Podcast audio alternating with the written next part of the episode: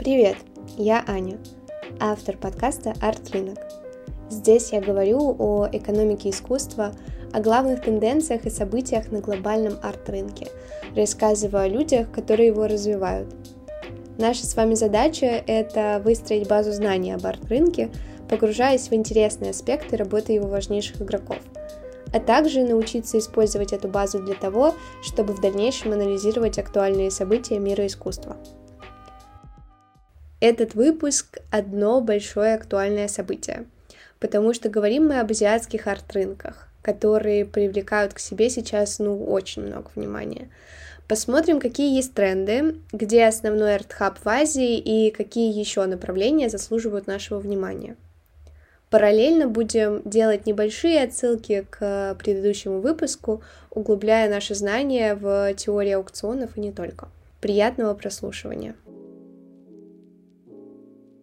Итак, сейчас речь зайдет о глобализации, о стремительном росте Китая, повороте на восток и все, о чем мы постоянно слышим. Только вопрос, а как это соотносится с миром искусства? Давайте разбираться. Вообще очень изменился азиатский рынок и азиатский покупатель за последнее время. И когда говорят о главных тенденциях на арт-рынке, постоянно всплывает именно этот регион. Потому что если с Соединенными Штатами и Европой, ну, примерно все понятно, то в Азии все более динамично. Азия — это новый рынок, который только-только закрепляет свои позиции, и за этим интересно наблюдать, потому что не всегда знаешь, куда оно повернет. Давайте сначала проиллюстрируем динамику, с которой развивается Китай как лидер азиатского рынка.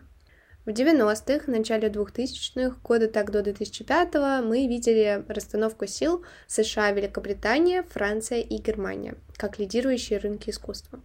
А Китай в 2000 году занимал свой 1% рынка, но в 2007-2008 году он начал стремительно расти. В 2011 году Китай уже обогнал все европейские рынки, и в 2021 году Китай занимает хорошую такую долю рынка в 20%, он второй после США, опережая Великобританию. Кстати, Великобритании приходится сейчас нелегко после коронавируса, после Брексита с новым регулированием. Об этом мы еще, я думаю, обязательно поговорим. Еще я очень жду отчет Art Market с новыми данными по 2022 году, который выйдет вот-вот в марте. Посмотрим, как изменится доля Китая, потому что пока все уже отошли от ковида и потихонечку забывают, что это такое. 2022 год для Китая был действительно сложным, со всеми его жесткими локдаунами и так далее. Поэтому будем, будем, будем ждать. Для рынка искусства очень важна инфраструктура. И когда мы говорим, есть тройка лидеров США, Китай, Великобритания, то они лидеры как раз с точки зрения инфраструктуры. То есть Сотбис Гонконг может продавать картину бельгийского художника покупателю из Канады, и это пойдет в статистику Китая. Поэтому статистика здесь немного искусственная и иллюстрирует, грубо говоря, точку продажи. Ладно, про рост Китая нам более-менее все понятно. Давайте поговорим про интерес, который работает в две стороны. Все интереснее становится азиатская культура для Запада, что мы видим в первую очередь по массовой культуре, по распространению японских комиксов, по корейской кей-поп-культуре, да даже открывая Netflix, мы можем это все проследить.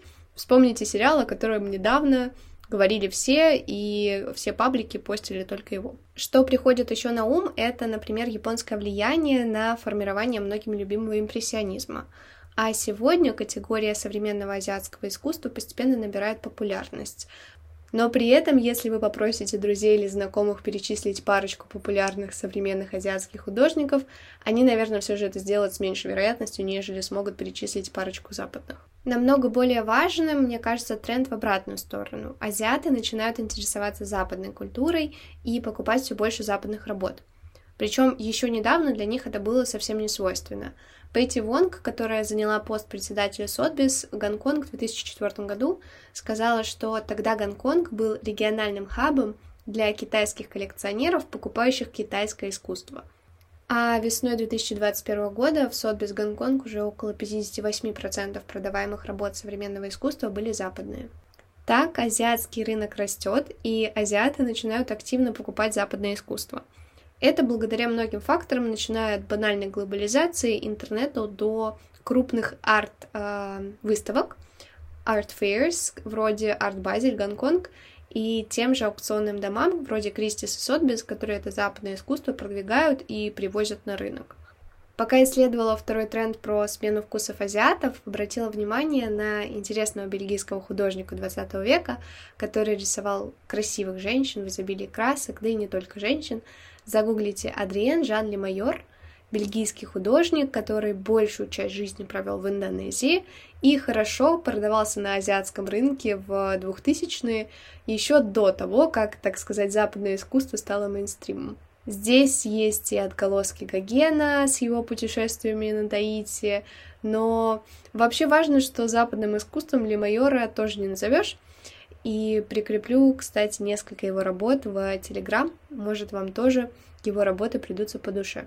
А вообще, раз мы заговорили про западных художников, самая дорогая картина западного художника, проданная на азиатском рынке за 41 миллион долларов, Жанна Мишеля Баски. А, картина «Воин». Аукцион проводил Дом Кристис в Гонконге. Аукцион проходил в марте 2021 года. И в мае случилась, кстати, интересная история. Кристис решили, что они могут побить еще один рекорд — и на аукцион вышла работа «Раб и лев» китайского художника. Это был lot sale, то есть э, продавалась в этот вечер только она, и работа была с оценкой в 45-58 миллионов долларов и имела потенциал стать самой дорогой работой в целом, когда-либо проданной на азиатском рынке. Но публика не оправдала надежд Кристис, и работа сгорела. А, сгорела не буквально, про непроданную работу на публичном аукционе говорят, что она burned, или еще можно сказать bought in, или аббревиатуру BI встретить. Если работа не продается, это скорее плохо сказывается на дальнейшей стоимости работы, и непонятно, когда снова мы сможем увидеть ее на рынке. Третья важная тенденция для рынка искусства в Азии – это формирование богатой прослойки. Есть показатель количества ultra high net worth individuals или людей со сверхвысоким состоянием более чем в 30 миллионов долларов. За 2021 год а, число таких людей в мире увеличилось примерно на 9,3%, там около 52 тысяч людей. И ожидается, что с 2021 по 2026 год Азия в этом отношении вырастет больше всех. И согласно The Wealth Report, к 2026 году треть людей со сверхвысоким капиталом будут именно в Азии. Так азиаты становятся богаче и выходят на рынок искусства. Но есть такая тенденция, что для них характерно, что они рассматривают искусство скорее больше как инвестицию, нежели чем это делают в Европе. Что я подразумеваю под инвестицией? У них меньше привязанности к работе, и они намного меньше держат ее на руках и быстрее перепродают. И от обсуждения тенденций хочу плавно перейти к расстановке сил на азиатском рынке. Кто заслуживает нашего внимания? Лидером, конечно, является Китай, материковый и Гонконг. Гонконг — это полноценный международный арт-хаб в Азии, но в последнее время из-за коронавируса и политического давления со стороны материкового Китая Гонконгу непросто. И на Art Basel Гонконг в этом году, который пройдет, кстати, вот-вот в марте, ожидается, что там будет участвовать на 30% меньше галерей по сравнению с 2019 годом.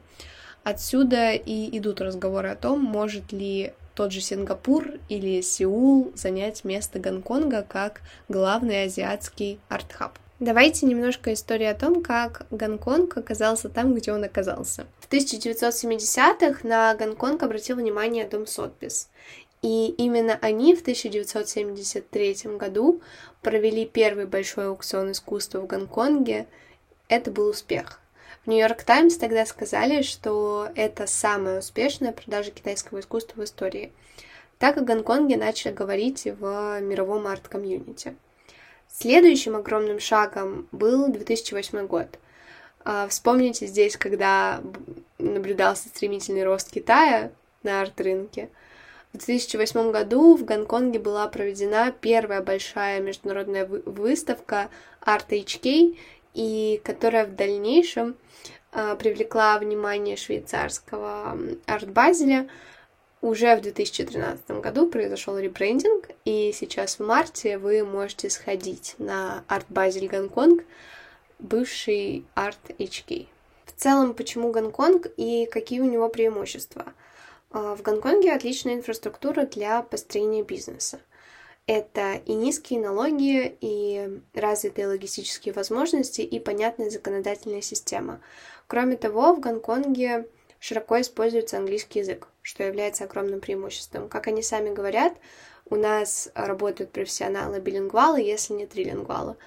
А английский язык это очень важно, потому что английский язык это язык, на котором говорит арт-рынок.